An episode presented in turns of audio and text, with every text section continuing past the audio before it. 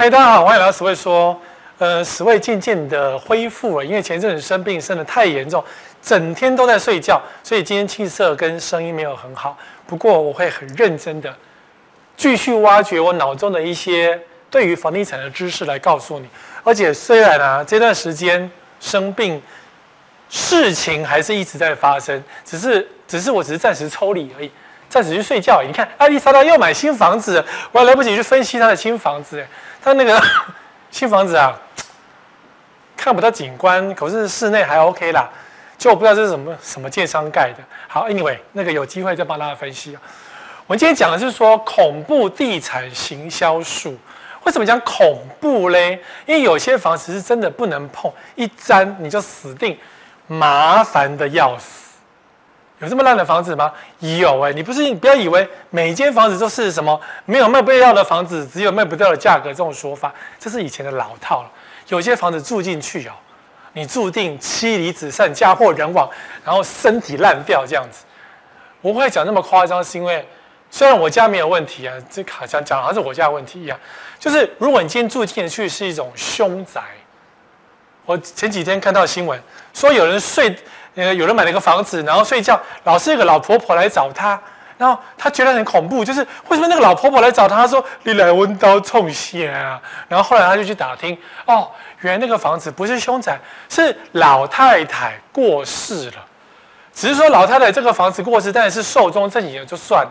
那不知道是魂没请好，还是时间没有到，所以老太太每天晚上都来找他，说：“啊，你来温刀冲线。”吓死人！你敢住吗？不敢住，对不对？好，第一个比较奇妙，叫做甲公园第一排。所谓个甲公园第一排也没什么了不起，了不起没有 view 而已啊。你看不看得懂这个？这个地方是在永和这一栋银河水都。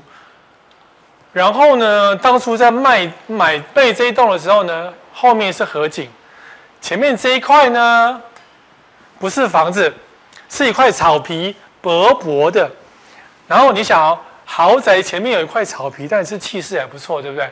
那建商跟他讲说啊，那个那就是草皮呀，草皮有什么盖的？这么薄，结果后来被盖出一大栋的房子，而且这个薄，这个房子还真的很薄哎，我还进去看过这个房子，真的是薄薄的、扁扁的，叫什么什么朵，忘记它的名字。然后呢，你看。水岸宅被插队，河景落空，建商盖真正第一排住屋怒什么豪宅？这个案子呢，前后受阻。当初盖的时候是水岸第一排，然后呢，门口是一个草坪第一排，感觉舒服极了。结果后来呢，后面这一块停车场被买下来了，所以呢，这个社区当然就一落千丈啊，就房价一落千丈，住人心里很担忧，很不舒服。就是什么时候你家？被盖起来不知道，可是当初建商不是保证你说景观第一排吗？对呀、所以现在这个问题就出现在现在板桥的旧巨蛋，就是在板桥长江路那个第二高的那个大楼。以前呢，旧巨蛋也是说河景第一排，它那个五根手指头好像就是矗立在板桥这边。每次只要经过这，我就觉得回到板桥，出过这个这个五指山有没有啊？就往新庄三重走这样子。那当然呢，这个五指山呢，真的是在河景，因为前面就是还河体哦。然后后来呢，不是有出现江翠北这从化区吗？整个河堤往外拓，所以这五根手指头呢，当场拱平，所有的住户觉得哇，我的河景第一排不见，所以前面的那一块就被从化区移动、移动、移动，被盖起来了。所以当初如果你买什么三十楼、四十楼，可能 view 还有很开阔，没有错。就是很糟糕，那个心情很糟糕，你懂哦？原本你家是一望无际的感觉，然后后来全部被占过了。所以这件事情呢，其实艾丽莎莎说得好，她说她不去，她看过了从化区的房子，可是她很担心呢，今天的开过了景观，明天就变成别人的房子了，所以她受不了那个情况，她就放弃去买从化区这个地方，就是买那种旧市区就好了。好，懂哦？所以这种有景观的，当初你设定有景观。后来没景观，糟的不只是你的心情，而是你的房价。而且当你知道说房价没有了，那个房价就会嘘。你说史卫哥现在房价是往上涨，对，到时候你的房子就卖不掉。像这个台南驾驶的房子啊，他当初呢在做第一则影片、第二则影片，我就注意到他自己的荧幕有这样写，我觉得他算是聪明的啦。而且这一句话通常 YouTuber 不会自己去掀自己的底牌，所以我们大概只能看一年多的夕阳。他自己已经知道说只有一年多的夕阳。当初啊媒体还说他在我们家是什么夕阳宅、海景宅在台南，结果你看是没有错，看起来真的夕阳无限好，景观无限好，还有海边哦，绿绿哦。然后结果下面其实接着后来第二则、第三则影片，那个怪手已经盖起来了。所以你就可以渐渐的承认说，你住在这边，然后旁边咚咚咚咚咚咚的声音，然后呢，景观有有有有有没有了，那个是会焦虑的，人生在倒数的感觉会焦虑。所以，除非你当初就认定说，好啦，我买了个房子来住，反正我从来不看景观，我也不看夕阳，我把所有窗帘全部拉下来，我就是直接闷在这个房子，那这样是 OK 的。只是这种房子呢，要转手很难，非常的难转手，因为你知道，谁想要买一个房子都是，你懂吗？尤其是中南部，中南部哦，你不要说景观不重要，中南部的景观是叫必要条件，就是景是必要的，不是说景是加分。台北景是加分，所以台北的窗景如果有 view 的话，窗景绝对是加分，能够有买有 view 的胜过于。能够自然开窗，在台北的习惯是这样，在中南部呢，有 view 呢，就是叫做基本。所以常常我看到很多那些房仲广告，什么客厅啊，别人家房，看出去是别人家房子；卧室啊，别人家房子；阳台啦，别人家房子；甚至连厕所、浴室有开窗，别人家房子。这种房子哦。你一开始看觉得没有什么，可是当你住进去第一天，衣服要脱的那一刹那，你就会后悔了。那后悔怎么办？美湖啊，你你以为买买卖房子像买菜一样吗？哦，我今天不要卖掉，买股票吗？今天不要卖掉，不太可能。好，那最近哦，最近房市其实也蛮停滞的，因为最近房市的停滞来自于股市的停滞，股市一直往下跌，大家都没有钱，所以没有钱买房子是一件事情，纵使房价再高。涨不上去，因为没有消费力，大家剩下的消费力是拿来出国跟吃喝玩乐用的。那很多人就是把钱，很多人钱都卡到股市上面了，所以最近的房市交易会比较停滞。不管说今天我们政府的到底要不要打炒房，可是最近真的蛮停滞的，所以你不用太焦虑或担心说最近是不是可以看房子，或是可不可以买房子。你看到好房子，但随时都可以买，没有问题。钱准备好了，需要买房子，就是你买房子的时机点。好，可是如果你要投资呢？拜托哎，千万这时候还不是一个投资点，因为大家还在丢包哎。那么在选举完之前，所有的政治因素都还是威胁的点，要记住这件事情。好，所以他只剩一年的海景夕阳，我不能一直批评他说这个是家破人亡仔，不过他真的就是一个家破人亡仔。所以住这种房子，他宝宝不说，可是宝宝内心真的发生了很多事情，懂吼？好，第二个夹层屋。其实你说夹层屋，楼中楼感觉很方便，买一层用两层。十位哥在台北大不居，台北居大不易呀。所以台北市做夹层可以吧？其实很多人都是台北市想住个夹层，就是底下工作，上面睡觉这样。就法律而言了，说实话，如果你只是在底，你你底下三米六，对不对？你去 IKEA，或是你做轻装潢。呃，底下是你的书桌，上面是你的床。我想这个这个违建的意义没有这么的强烈。如果你只是一个家具摆设，没有人会 charge 你。啊，如果你今天做的是轻隔间，隔起来还有楼梯走上去，稍微会有一点问题。在台北市，好，然后呢，可是呢，就是你在下面，比如说呃书房，或是底下你隔了一个房间，楼上隔了一个房间，然后你高度只有三米六，上下人呢都是这样。就这样子过生活，我觉得你心里不会好过的。就是你今天纵使有一间房子，你今天到下层，你今天到上层，你心里不会好过。你今天找男女朋友来家里，想要开心一下，只能这样子，我想也不会好过。可是呢，台北市跳高夹层屋孔城绝版，大家还是觉得是说，买一层住两层好像很爽。但台北市有一个很。我觉得很棒的事情，就是，呃，台北市政府祭出违建追杀令，有在追杀挑高复式夹层，然后再来台北市的房子在过户的时候，必须要出具无违建证明，也就是说，你当初买了一个挑高三米六、四米二，不管怎么样哦，空的房子，对不对？然后呢，可是你要卖房子的时候呢，你还是要维持一个全空的。所以，不管是你今天做了多么好用的装潢，你觉得住了你真的是发大钱这样，你只要有过户，你就要把所有的装潢全部拆掉，因为你必须找建筑师等人来帮你做签证，签无违建证明。曾经就有建筑师收人家的红包钱，做了伪证，结果他的自己的建筑师执照连都丢掉了，因为他伪造文书嘛。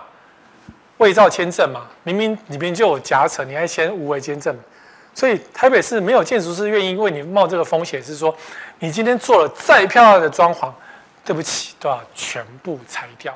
所以台北市的夹层屋渐渐绝迹了，其实要多亏柯师傅的这一条，让大家比较不会去做一些偷鸡摸狗的事情，就是买一个什么房子这样子弄。可是夹层屋这么的罪大恶极吗？其实你看啊、地震从这里先垮。过去有文山区，不是有很多地震吗？九二一大地震的时候呢，有很多半岛、全岛，有一些都是夹层屋。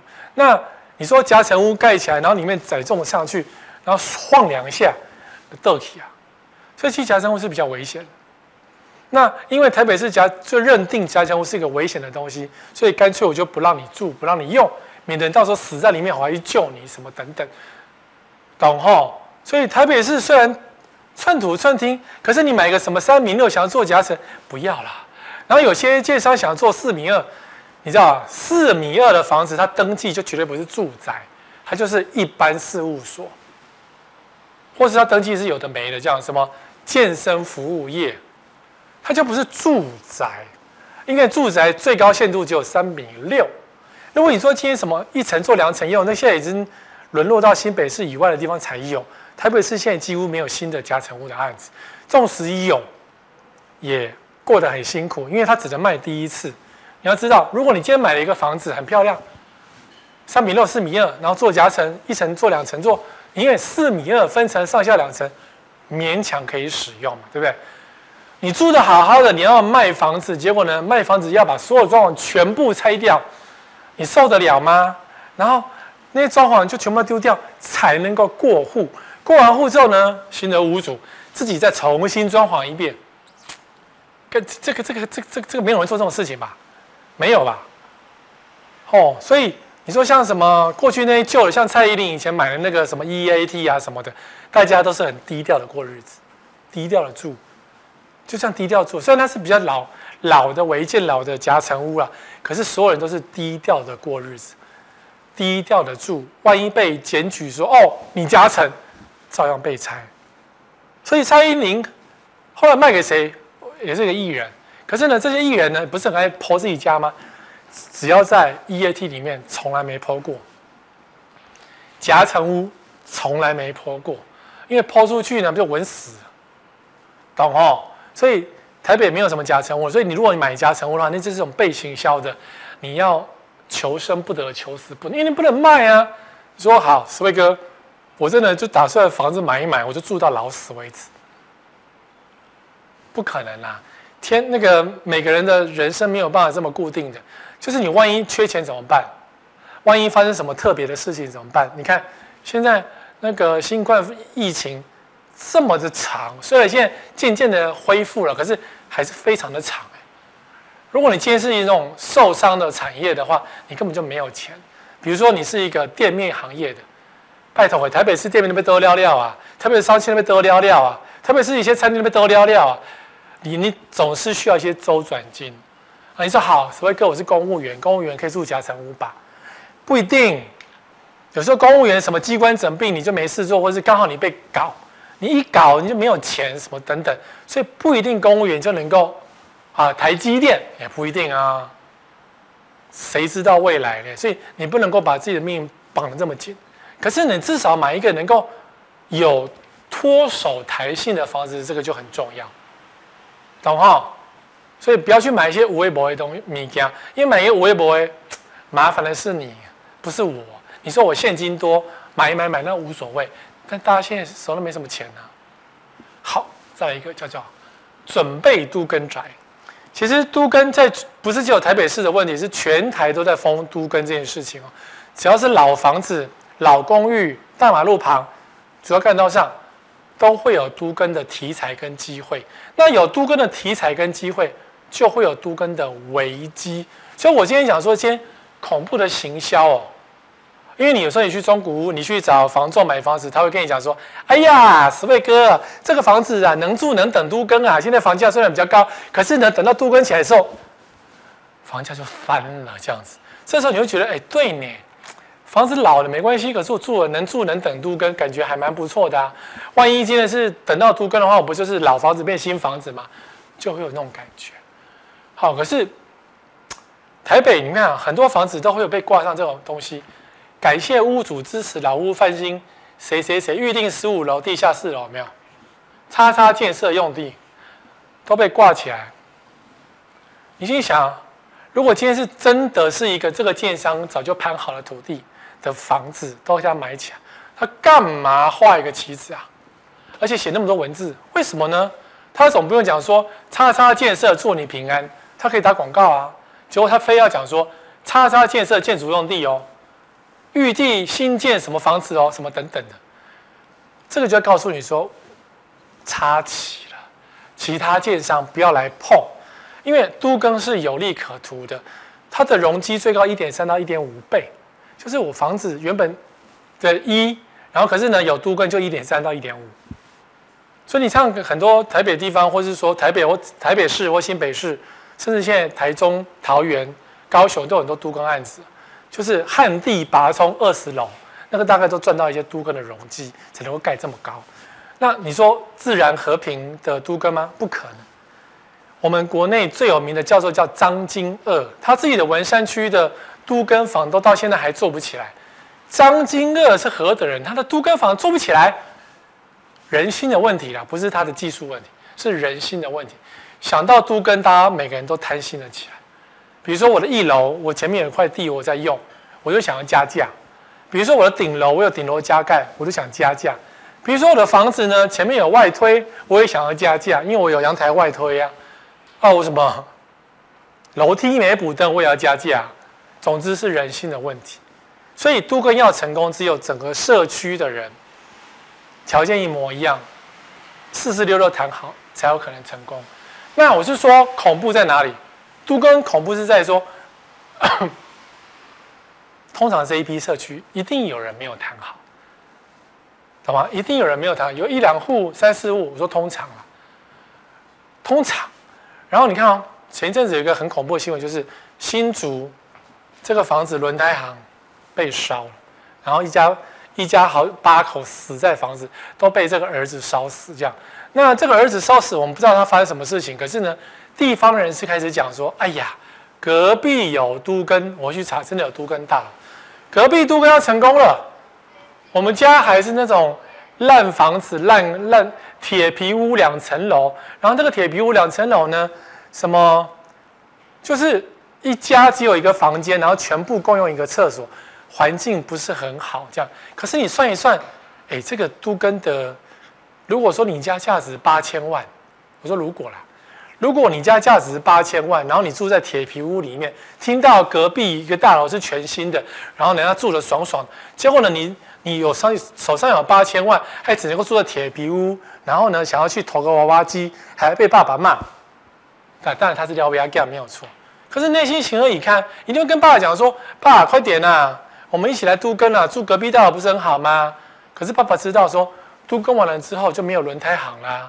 如果你想要盖这么大，我们还要拿现金。我帮他算过哦，这一块地自己盖成两层楼，其实可以盖两百平。两百平，你但要花个大概五百到一千万的现金把它盖起来。不管是容积如何，你总是需要一些营建费用嘛。所以你要花一些营建费用把它盖起来，那花了不少钱。可是家里做轮胎拿到什么来？要五百一千万，没有那么多钱，所以盖不起来。那你要跟建商合建，你就利润被他分享，你就不可能够换那么多坪数，可能就是两百坪的违建的铁皮屋，可能最后大家只剩一百坪，一百坪也是不错啦。可是就想一想，家里那么多人要养，然后呢，我还想要去开这个轮胎行，所以就就这样拖下来，那就被不孝子盯上，一把火居然把自己家烧了。都更很恐怖哦，因为放火是都更的一个常用技巧，所以三更半夜你突然发现说啊靠北，温刀又修起来，有时候是因为你家被盯上，或是你的都更仔被发现，然后两个互相在打架，什么有没有？被点一个点啊，打个勾，这是你家门牌有没有？有时候还有什么贴纸，像我们家以前老房子还有被打成两个勾的。我就跟我妈讲说，你看到任何勾都赶快擦掉，什么贴纸把它涂掉，这绝对不是给小小孩，这个是有人去做记号。那都更仔做这个记号干什么呢？确定有没有人，因为我买起这一户，我就要买起这一栋，我就想要买起这个街廓，然后建商才可以盖大嘛。如果你今天只有一小小块地，盖起一个小小的房子，根本赚不到钱。像台北市很多都更宅，盖成七楼公寓的那种。最后都很难卖掉，或者是说它卖的价值是有限。但是我今天可以盖成十二楼、十五楼大房子，那个价值就不就完全不一样了。所以有利可图的情况之下，大家喜欢整合比较大块，在哪来卖？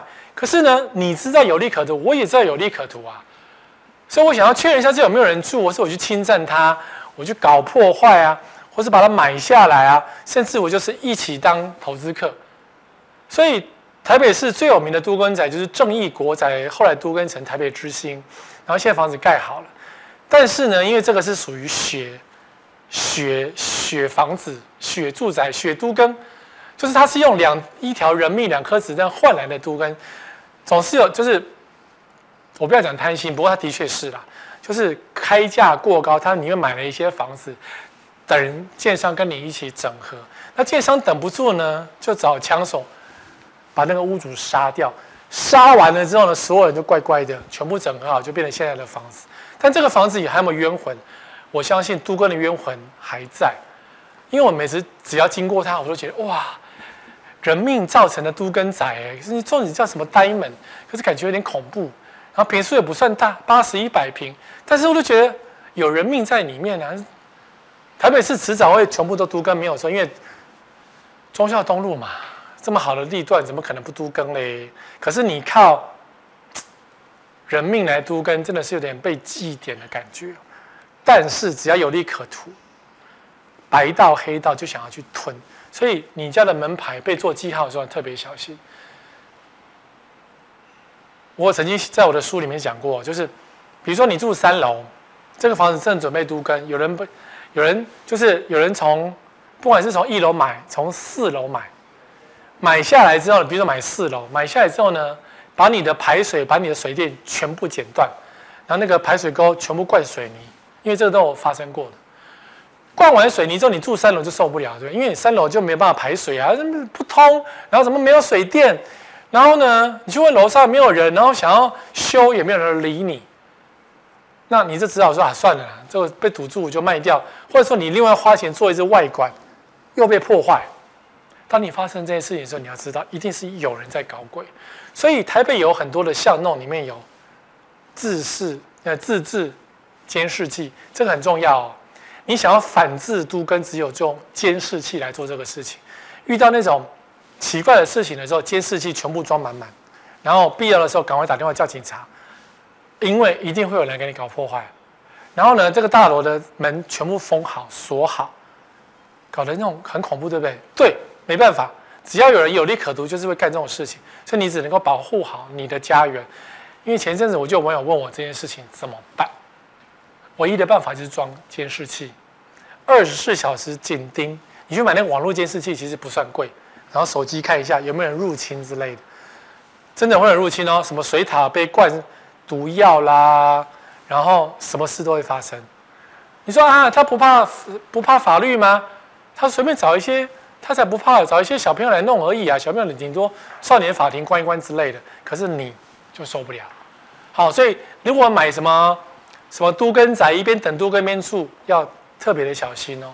只要是一看就是可以都更的，你懂，他也懂，全世界都懂，就会有有利可图人士入侵，所以要非常的小心。好，再来一个，这个是一个很妙的广告行销。我看到一个有人问说，二十户有警卫管理费六十元一坪，这样可以住吗？然后建商说，对啊，一坪管理费一坪六十块啊。然后可是你想想，整个社区二十户小小的还不错哎，还有警卫。没有讲二十四小时警卫还是八小时警卫还是半天警卫，有没有清洁？嗯，在，有没有总干事？嗯，在。然后可是感觉有警卫就很好，只要有人帮你收发信就好。结果呢，一坪六十块，你相信吗？嗯，通常在台北卖房子哦，台北新北市大概平均的数字叫做一坪六十块。台北市的平均数字叫做八十到一百，就是建商在做广告的时候都跟你讲说一定够，一定够，绝对够。我们建商很有经验，绝对够。结果等到房子点交给你手上的时候呢，绝对不够，到时候要涨管理费，然后住户都哇哇叫，或者是说原本有的东西通通都没有。所以我可以很断定的告诉你，只有二十户的小社区啊，你想要有警卫，管理费还想要六十块。不可能，不可能假赛，除非是建商付钱的行销费用。有时候建商前期会给你付行销费，比如说我曾经看过建商，他打算他跟你讲说十年代管，就是他预计要卖十年。这十年，你说建商为什么卖十年？因为他可能里面还有一些投资报酬的房子要住，比如说出租，比如说做日租什么等等，或是说羊毛出羊身上，他先把钱收起来，再慢慢吐出来。但这个十年让你觉得好像房子很舒服，有人付管理费，殊不知你的钱早就被他收走。好，我给你算个计算一下哦。警卫，你说一个月三万五，七万，一个警卫三万五，两个警，如果说是一般警卫，两班警卫就是七万。那你三班警卫就是，如果你要二十四小时就要就是日夜，在那就要七万。薪水，可是没有给他那么多哦，警卫可能只有拿了三万块，因为五千块可能是劳健保什么准备，还有一些保全公司的利润什么等等，我已经把利润抓到最小了。所以如果一个警卫白天班，比如说十二小时，可能就是三万五到四万之间，八小时可能就是三万五，只有八小时，这个八小时帮你收完信，他就下班就没了，晚上的门关起来，自己自己去处理所有的事情。就这样子，只能这样省钱。然后呢，清洁呢，一个月是三万五啊，跑不掉啊。这一个，而且十二小时或是八小时，如果你要两个，乘以二就对了。日常维修，灯梯有个坏呀，灯管也要钱啊，那个磁振会破开啊，所以每个月至少抓一万块以上。每个月，新房子也是一样，没有新房子不会坏哦。现在新房子坏得更凶，什么水塔坏掉，什么马达坏掉，什么事都会发生。所以全部加一加呢，一个月呢，八万到十一万左右不等。如果你只有二十户，平均一下，一个月一户要分担四五千块，四五千块，那你说，呃，六十块怎么可能？做不到啊，臣妾做不到啊。如果你今天是四十平的话，如果你是四十平的房子，一百块一平呢，几百块，而且你。什么都还没有，只是基本的东西而已，就要七八块。管理费其实是不便宜的，所以你不要去听建商说，我们现在游泳池、三温暖、烤箱、健身房什么都有，管理费只要六十块一平，不太可能。变成建商的骗你，然后或是有个技巧是说，好，什么六十块一平，对不对？结果呢，公共电费分摊各户，因为最后还有个电梯嘛，只要有电梯就公共电费，公共电梯、公共电、公共电费。有两种，一种是分摊在各户，一种是管理费支出，就是公共的管理费支出，一样的东西，只是它除以平数，或是直接管理费给你这样子而已。到时候什么都要钱呢、啊，所以一个社区的管理费本来就是不便宜，因为公寓大厦就是这么多户而已，一个萝卜一个坑，你算得出你要多少服务就要多少的钱。那你说啊，我需要一个总干事帮我组委做很多事情。那你就要再准备一份薪水，一个月四五万块跑不掉吧？啊，你要巡逻啊，要钱啊，修剪个花草，你以为修剪花草三五千吗？不是，像我们家小小的，可是我每次修剪花草都花五万十万，因为它一剪就是三天，剪那个树啊，培培土啊，做那些看起来没什么的，做完也看起来没什么的，就要花五万十万，甚至我树两公尺高，他还要请吊车来剪，但吊车一次可能五千一万，所以其实光是这些基本保养都非常的花钱。哦，所以你说在那个遇到建商跟你讲说，哦，管理费就这样子哦，不扣零，你自己开销自己抓一下，尤其是现在升息时代。美国预计还会就往上升息，所以你的利息可能会逐渐再继续往上加高。那如果你社区有一些公共设施，你要知道你的管理费就因此会渐渐的往上加高。目前的好理由是说啊，三年前因为薪资管销都没有涨，现在什么都涨，所以管理费要一次给你涨足。所以常常会觉得哇，原本不是说建商六十块涨到八十，涨到一百，它一定会涨。如果你要这些服务，你要维持你的房价跟你的。服务就必须要花这个钱，这个是没有办法的事情。纵使现在是疫情时代，公共设施都不太用，可是基本的开销就是人事管销，还是得付。好，再来以公宅。前阵子我跟阿弟，我骂阿弟骂的比较凶，就是这个以公宅。以公宅其实，在台北已经不是什么特特殊案例，因为新台北市呢都知道说，乙种工业区就是工业住宅，能不碰就不要碰。那但是呢，阿弟这个公店啊，他觉得他代言这个房子没问题呀、啊。这个房子，我只是叫他买什么一般事务所，叫他买工作室啊，有什么问题呢？就是装傻的弟弟嘛。因为这一看就知道，这就是以看起来像一般是，就是看起来像工作室，可事实上他卖的葫芦就是卖住宅。你说啊，建商完全合法，对，阿迪完全合法，对，阿迪有没有说错话？也没有。但他就是引导大家去买来住，因为他样子就是拿来住的。他所有的行销都是用住的方式来做的。你说买这会不会死掉？我相信里面的住户恨死了阿迪。你没事搞什么广告啊？我们乖乖住、闭嘴住不是很好吗？然后建商呢，为什么出现这个东西？因为他突然间脸书又，因为他手上有些余屋嘛，然后就是花一些广告费用，然后就开始渐渐又浮起来。他浮起来，我看到就来骂一下啊，就是工业宅什么嘛，他就是他就是一个，他也不住，他也不是一般事务所，他也是真的是一个什么什么什么，诶，工业的一个服务业这样，也就真的就不是一个一般，不是办公室，还是一个什么展览场这样子，它的规定是里面隔间都不可以有，那目前这个广告呢，全部都是隔间，有没有？几根几根呢？有没有？这是不可以的哦，依规定是不可以的哦。只要是被抓到了，要全部拆除，要全空哦，你懂吗？就是工厂那种全空哦，而不是那种沙发区啦。看也这个房间，看也这个房间，还厨房、餐厅呢，对不对？那当然，阿弟就是一个天真的小孩，说：“嗯，没有问题耶，嗯，什么的。我在广告上标出乙种工业区啊，房子除了厕所以外是没有做隔间的。”那这是什么？这你的广告哦？这是什么？几根几根几根这是什么？然后呢，还有浴缸，第一面很开心有浴缸，就是一个住宅的一个环境啊。那你说任何人看这个会去买来当工作室吗？不要骗了，良心要过得去啊。所以阿弟是做合法事情，但是良心要良心要放对位置啊。今天有人只要买进去住，然后被拆，你的良心就有问题，就要备受谴责。不过阿弟很天真了，呃，这个房子这广告拍很久了，他在他就跟业主讲说，啊，你卖很久哎，是啊，的确卖蛮蛮久，甚至有人就那个还有那个还有朋友说，哈，他还在卖吗？他真的卖很久吗？是啊，因为他脸书打广告，不就是还在卖吗？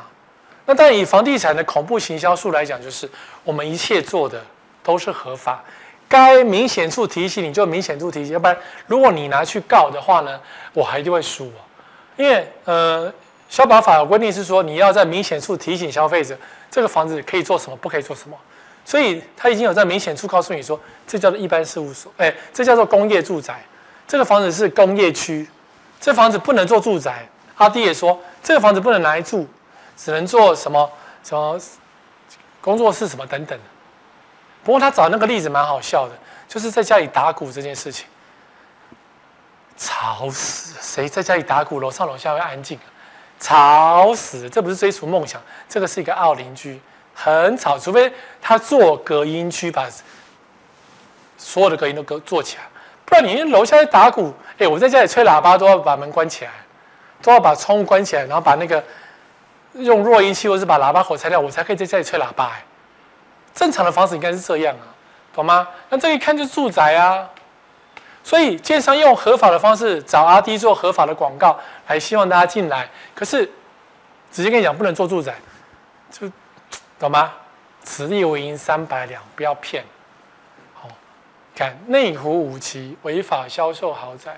然后呢，虽然说进不去，因为很多建商会跟你讲说：“哎呀，你要搜索票才能够确认这房子是住的。”结果呢，后来这种就是稽查人发现阳台有挂衣服，后。住宅使用罚，对不对？发现六大厅暂时变更，增加商办出现的少见的图书室、休息室什么等等的，而且最重可以断水电要求，各罚六万块。台北市的这些工业宅动不动就被罚钱。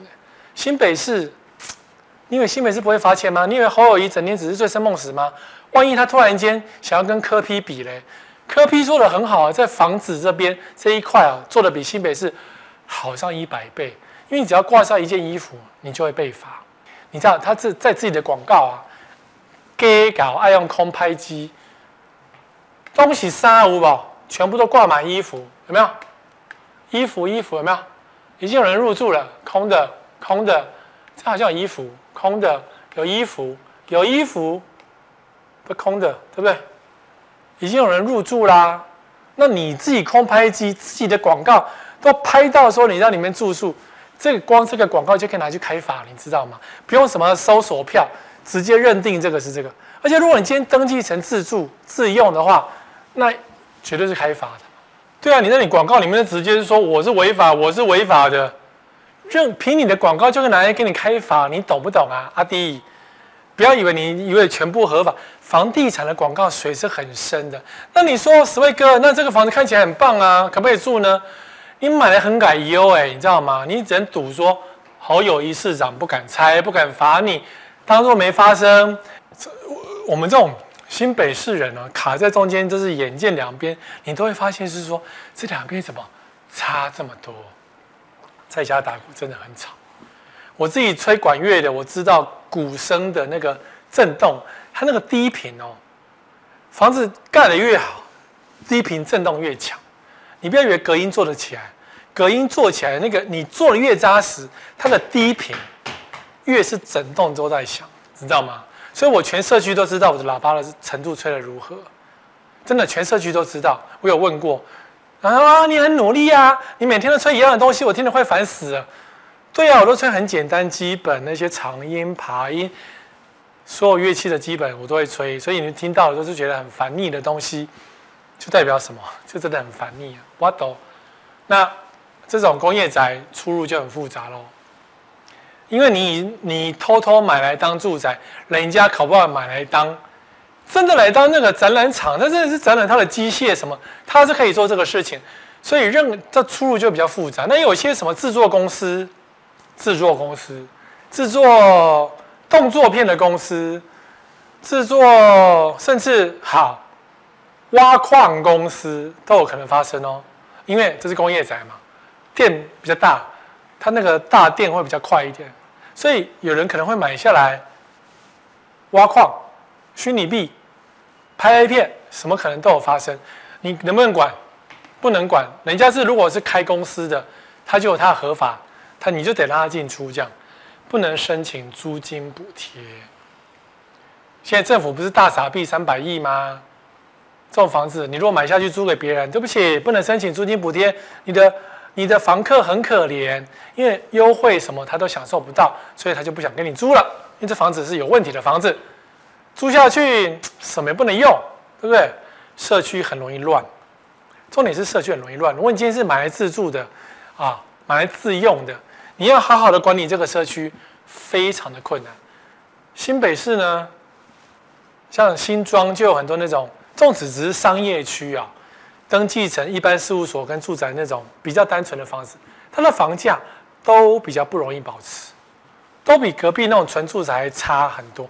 那你说管理真的比较乱，因为人家是坐办公室嘛，他谁都可以进出嘛，对不对？他的员工可能三百个嘛，他就是用电梯嘛，他是占领的公设，因为他是屋主可以用，你可以用游泳池，他的员工可以用游泳池啊，所以他用公设天经地义啊。然后整天就是会议室有没有登记下来是啊，所以你的公设通通被这些办公区全部占满，人家合法使用，那你能怎么办呢？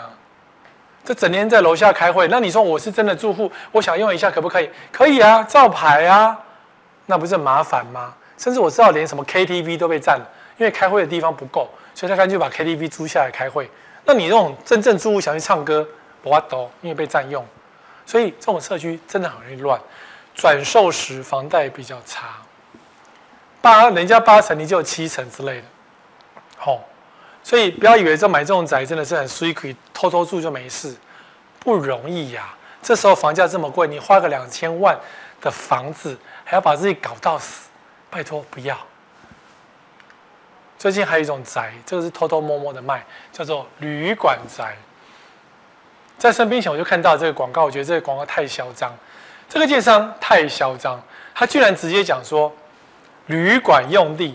建商在做违法事情，都用和都会用明显的东西来跟跟你讲说，我在旅馆用地哦，你不能够到时候告我说我没跟你讲哦，因为我跟你讲哦，我已经讲了，明显的地方讲，哇，这旅馆哦，我卖给你的哦，你你懂我意思吗？然后只是说，因为现在这个利率啊这么低，然后写说二点八八投报率，什么宅经济包租公的梦想，那听起来很烂，二点八谁要买二点八投报率啊？但就住宅而言，住宅而言，二点八算是 OK 的啦。然后这看起来六百五十八万，二十一到二十五坪，好像总价也不是很高，大家可以买得起，只是投报率不不好而已。可是什么叫做旅馆用地？你你懂就懂，你不懂就知道，被媒体标极恶建商，因为他同样之前已经一次过了。这个地方在高雄，然后呢？呃，连上湖美学一起，然后民众购物之后呢，才发现他买的房子是旅馆用地，不能做住宅。他不能做住宅，他买上去他是买个旅馆，旅馆就是一个营业用地，你可以经营做旅馆，你可以收一收，包一包对外出租，但是你不能拿来当住宅使用。所以看起来很像住宅一模一样，看起来不像旅馆了。这么小的这种旅馆。怎么弄啊？怎么住啊？对不对？所以被媒体冠上极恶建商，等于是骗民众。但是民众买房子都不知道，因为合约书厚厚一本，那种签签签签签，签到后来交屋之后发现，哇，我这是旅馆用地。那个这个球场无门，但一审住户赢啊，然后就是法院判说建商要赔钱这样子，结果建商呢上诉，那你怎么办？在打官司啊，一路打官司打下去啊。可是这家建商在全台有很多推案哦，你必须得小心哦。他能够在这个案子做成这样，他其他的案子的地方有可能有不同的变化。所以哈、哦，你买这个建商的房子，你麻烦你，呃，房子一定要找专业的点交公司来帮你做点交，因为你看不到、看得到的东西，可能都会有变化。相同的东西在台北已经这让住户痛不欲生了。新复发报官商勾结卖豪宅，前公务局施工技师十万元交保。润隆建设的国宾大院官商勾结，它的属地土地使用分析是旅馆用地，依规定不得分户出售。结果这个案子居然能够分户出售，在碧潭就是一个很漂亮可以当旅馆的房子。结果呢，新复发的润隆呢就偏偏不想要当旅馆，因为他觉得做旅馆赚不到钱。于是呢，想办法官商勾结，把这个房子可以把它分分分分分。所以买这个买这个社区的人，他一样拿到的是旅馆用地，你拿到的是一个旅馆，你懂哦？那你旅馆怎么贷款？等你要转售的时候，你怎么贷款？住户的损失怎么办？你自己想办法。你要告新复发，然后退屋还钱，你只能做这个事情。那中间还要举证说他有没有给你行使诈书，或者是说他的合约书直接直接写清楚说，本件还是旅馆，以后有什么事情消费者自行负责。因为建商每个都好人吗？建商没有在好人的啦，所以这种有问题的房子，纵使便宜一点点，便宜很多，你真的都不该买，因为买下去三道麻烦。除非你钱多到放，就是买一间房子。可是你不要忘记了，很多房子房子就是整栋被放子，后来整栋被法拍。不要以为润隆不会发生法拍或是倒闭的情况，这种事都会发生的啊。那种很多休闲不动产不就是常常这一区突然间法拍掉，就什么都没有，懂我意思吗？今天讲了一些恐怖的东西啊，因为我觉得这些房子哦，你买下来呢，好像没什么问题，可是真的使用上或转售起来呢，真的是都是烫手山芋哦。好，今天今天情绪、心身体没有很好，音色没有很好，然后身体渐渐康复当中这样，可是呢，我还是会在有限的能力之中，尽可能的为各位找些对各位有帮助的一些房地产知识，然后希望各位不要上当。买房子要买的开心，住的开心，这才是对的。好，下礼拜同一时间再会。